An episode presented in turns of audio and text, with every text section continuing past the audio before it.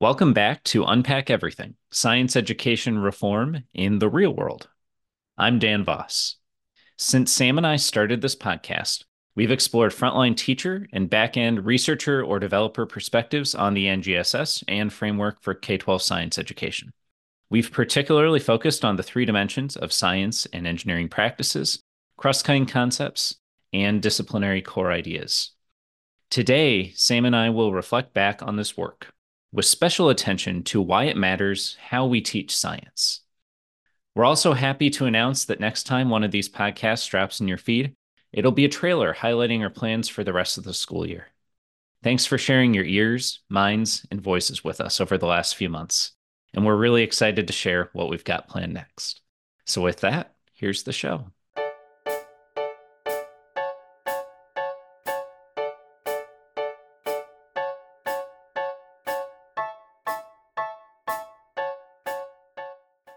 So, Dan, can you share what we've been hearing from researchers and developers about this vision that they have for the NGSS and their interpretation of it in classrooms? Yeah, it's been really striking as we've talked to every single one of these researchers and developers. And I mean, we I think we've heard things like this from the teachers too. But it's always been about this idea of students making sense, students figuring out, students doing kind of the mental heavy lifting. And that's just something that feels very different from the way I often experience science growing up, sometimes the way even I've taught it. And that also feels really different from perhaps if you read like, you know, canonical things in science education going back, at least the way people seem to interpret them, that this, this feels different. Yeah, I don't, I don't know. What what did you get from all them? Yeah, similar to you, student sense making seems to be at the center of this big shift. I think also not just sense making about science, but like sense making about science that's relevant to students. Like it's something that they either see in their world or it's a big problem that people are experiencing, giving it some kind of meaning and some context to make sense of. And I think also we've we've spent time digging in separately to all of these three dimensions, but all of our guests have also made it pretty clear that you can't do one without the other. And making sense of these real world phenomena kind of makes those different dimensions come out organically if we're trying to make sense of something that's real and not diluted down to like a lab experience that we can do in 30 minutes in our classroom and then move on from it. So I think that all of that together feels like a pretty big shift for teachers in the way that we would be preparing to teach and what we would expect students to be sharing with us each day in class. Yeah, I think you hit on something really important there that is we're having students make sense, figure things out. That necessarily requires them to be thinking more like scientists. It requires them to structure their thinking in particular ways that are more authentic to the discipline than if we're asking them just to repeat things back. And so if we think about the three dimensions, like you mentioned, that means that students are actually doing something intellectually. That's the practice. They are developing a model. They are using mathematical thinking. They are doing something like that. And then, like, they have to use some sort of lens, especially when they first encounter something. It has to come from somewhere. That's the cross cutting concept. They have to, as they build their model, they're drawing on ideas about systems or they're drawing on ideas about cause and effect. And this happens in the context of a particular discipline. And so, one thing that's I've really gotten from these last few months is starting to think more clearly about what it means for students to work within a discipline. And that means they're they're doing something. They're doing what scientists do. It's not just that, you know, you you give them some sort of task and they don't know why they're doing it. They actually have to be doing things for a specific reason with the goal of figuring things out. I think, too, with that, it's important to recognize that like it has to be something relevant, it has to be something in their world. And that might even be the bigger shift in some ways is like science is not something that is being portrayed as what you do if you're one of these fancy special people with unique skills. It's something that is actually an interwoven part of our world wherever we are and whoever we are. I think from my own experience attempting to teach this way, I think that shift has been felt by students too in a unique way where they maybe have learned science the more traditional way in their previous classes and then they get to me in 11th grade and i'm trying to teach it to them differently and they're like but we're just learning like about stuff in our life. Like is this even a science class and sometimes it, they think that they're not doing anything because it's like we're just trying to figure out stuff around them but then when we look back at all of like the little things that we've learned about how that thing around them actually works they're like, oh, I guess that, I guess we did do a lot. I guess this really is science. So, like, having them shift the what their perspective is about like doing a science class or like what do what's my role as the student is also a shift not just in the teacher's perspective yeah to students that that feels really different and i think with that i want to address like what we what we really gain from that. And, you know, a lot of this is based on learning science research. We're still seeing how it all weaves together in the classroom. But we've heard several different guests talk about how fun this is, but not just fun for fun's sake, right? It's fun for building confidence in the ability to do this work. And then that leads to a question like, why do we want students to do this work? talking to teachers about this, a lot of people do say, well, I want my, you know, I, I want my students to be scientists and engineers if that's what they want. If you talk to people in business about it, they say, we need scientists and engineers. If you dig into the literature, you know, that which particular STEM people we need is maybe a little bit more of a matter of debate. But the thing that we see from teachers, which I think is most notable, most important, comes up over and over again is I want students to be able to talk to each other. I want them to be able to think. I want them to understand and love and appreciate their world. So if that there's actually this really interesting paper like keeps coming up into my mind. It's by Labaree and basically he talked about why we do school. He said it could be for social efficiency. You know, we're trying to get people trained up into jobs.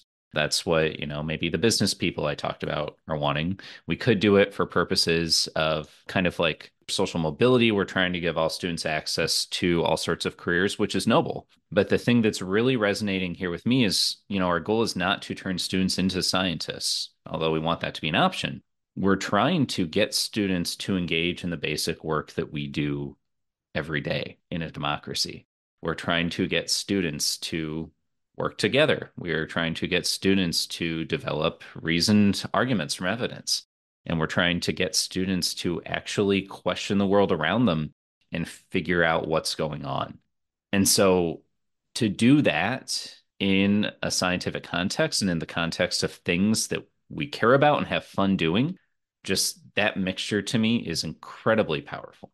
Yeah, that really resonates with me too. I think that what we've heard a lot of the time as a challenge also connects with that like payoff in the end. Like, although it may be a challenge to get students to talk to each other, when they do talk to each other and they start building that community and the culture of sense making together, that confidence builds, that excitement builds, then they can realize that they can do this outside of your classroom too. And they can become a person in the world that is able to make sense of things that they're interested in learning about. Yeah, and Sam, you you've hinted at this a bit, but like as a teacher trying to do this work, could you just kind of return us to those challenges? Like what evidence of that do you see along the way that like, oh, this is not going to be immediate? But then also I'd love to hear about like what types of successes, what does that look like to you? And what have we heard our guests say that that looks like to them? I think that the challenges come up because of how different this feels for teachers and for students and for parents and for administrators, like on all levels, there's a shift that needs to happen for this to feel comfortable for anyone. And I think that a lot of it has to deal with the expectations that we set for students or for what they're going to be doing or learning on a daily basis. But I think that when I when I'm thinking about this question, I'm I keep coming back to sense making in my mind. Like in the past, I maybe didn't value sense making as much as I do now, or I didn't think about my students' sense making as I'm planning or on the day to day of like my interactions with them. It was more about what's the information that I want them to know, and then I'm going to try to relay that as best as I can, maybe give them some experience with those ideas. And then eventually they're going to need to tell them to me again so that I can know that they know them. But now that I am thinking of my work with students as a, trying to get them to make sense of the world around them, there's not as much black and white, right and wrong going on as there is in like what do my students think right now at the start of this unit? And then every day, trying to check in with them more to see what they're thinking now and how their thinking has shifted and what things that we've done in class, what ideas they've gathered, what evidence they've collected that they're putting together and changing their ideas or connecting things to make sense of them in a different way that they haven't before. And that's tricky to do in terms of assessment. It's less like, yes, yes, yes, no, yes, like you've gotten these things and not this one. And it's more of like trying to put the puzzle together and know what the picture is showing at the same time. And I think that it's made me a better teacher because I know my students way more than I used to. I can gauge more readily like what I need to do next. But I don't know that that, that always comes across on like an evaluation or uh, in my grade book when I'm trying to relay that to others that are not in my classroom on the day to day. So, what I'm hearing from you is that the how we know it's working the grade itself does not always capture all of that evidence that you're actually seeing. Yeah. Yeah, there's a lot of conversations that happen that give me so much more insight than what gets put on a paper. Yeah. I'm thinking it would be really nice if we had some episodes focused on that idea of assessment. We we might have to come back to that. But yeah, I'm excited to hear from others about their experience with assessment because I know that's been a tricky part for me in my journey through this and I've heard from many other teachers that thinking about assessment is is the trickiest part of this shift for them. So yeah, I will say it absolutely can be captured in in the grade book though. It absolutely can be and it's really cool when it is. If we think about like how we know it's working I reflect back on one particular student I had pretty pretty early in my career who was killing it all semester and then on you know some sort of like exit ticket type thing I try to get general reflections and the student said this is the first class in which I felt smart at science or good at science or something I'm like what what do you mean this kid's this kid's killing it like the, this kid got it and I looked at past grades and they were bad bad. like they were bad. I'm like, really? Like what? Yeah. What's different? And you know, I think there's like like thinking about that, thinking about those ideas of confidence and joy again. You see it working for a student for whom school, particularly school science, has not worked before, showing that actually, no, I, I think we we tend to underestimate who can do science in our world or who who it's accessible to. Mm-hmm that's that's really awesome. Now that's that's obviously not every student, sadly, but but just seeing that once and then you know seeing maybe lesser less whoa that this is incredible versions that in the future, I think is really powerful. I think too, just like the way that students are able to speak about the things that they have figured out now compared to how they used to, there's like a much more robust knowledge base that they have now that they can speak about experiences that they've had in the past outside of our class that they now can explain better with the evidence that we've gathered. And if we are trying to tie everything back together to this anchoring phenomenon we're trying to figure out like putting together weeks worth of evidence in the blink of an eye so that they can explain everything in ways that I I think would be very challenging for my students to do in previous years that hadn't learned in this way. Yeah, and as we think about the current generation of students and I mean Sam and I have worked mainly in the high school space so we're talking about high schoolers which the high schoolers are now are still Gen Z, right? I think so, yeah. Gen, Gen, Gen Alpha is like just starting to get online and whatever. But Gen Z, what I find really interesting about them is they know a shocking amount of things that are going on in the world. They've encountered it in a very different way than you or I might have growing up. but those little tidbits are there and so I feel like there's this really nice, I hate this word, but I don't know another word for it. There's this really nice synergy. It complements each other really well of asking these students who are so connected to all these different things and maybe bouncing between them a bit too much to grab onto one for a while and like know what we're really going to try to understand what's happening here bringing in the resources we have from all the other pieces we're aware of in the world yeah, no, that, that that just seems to make sense to me. And giving them a chance to go much deeper on something that they have like a very shallow understanding of because they've seen a quick video about it. I think that's also teaching them like that it's okay to to see something and then have lots of questions and get to dive in deeper about it. Like it's encouraging them to do that to build up that behavior. Yeah, and that and that need to go deep. You know, I th- I think there's a tendency to say, well, you know, we used to do that. You know, we used to do that on our own without just off of textbooks or whatever, or through other media. But as we look at this, sorry, I'm taking this way far afield.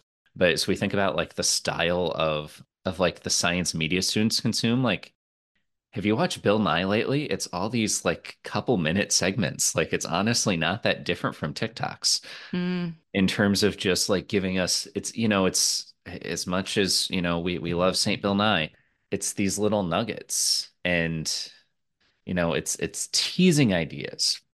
We want to help, you know, while still having fun, while still engaging students with these cool things in their world. Like giving them the chance and helping them dig deeper to realize the joy of not just being satisfied with a nugget, with really trying to get the whole vein of gold that that nugget's a little piece of. I love that.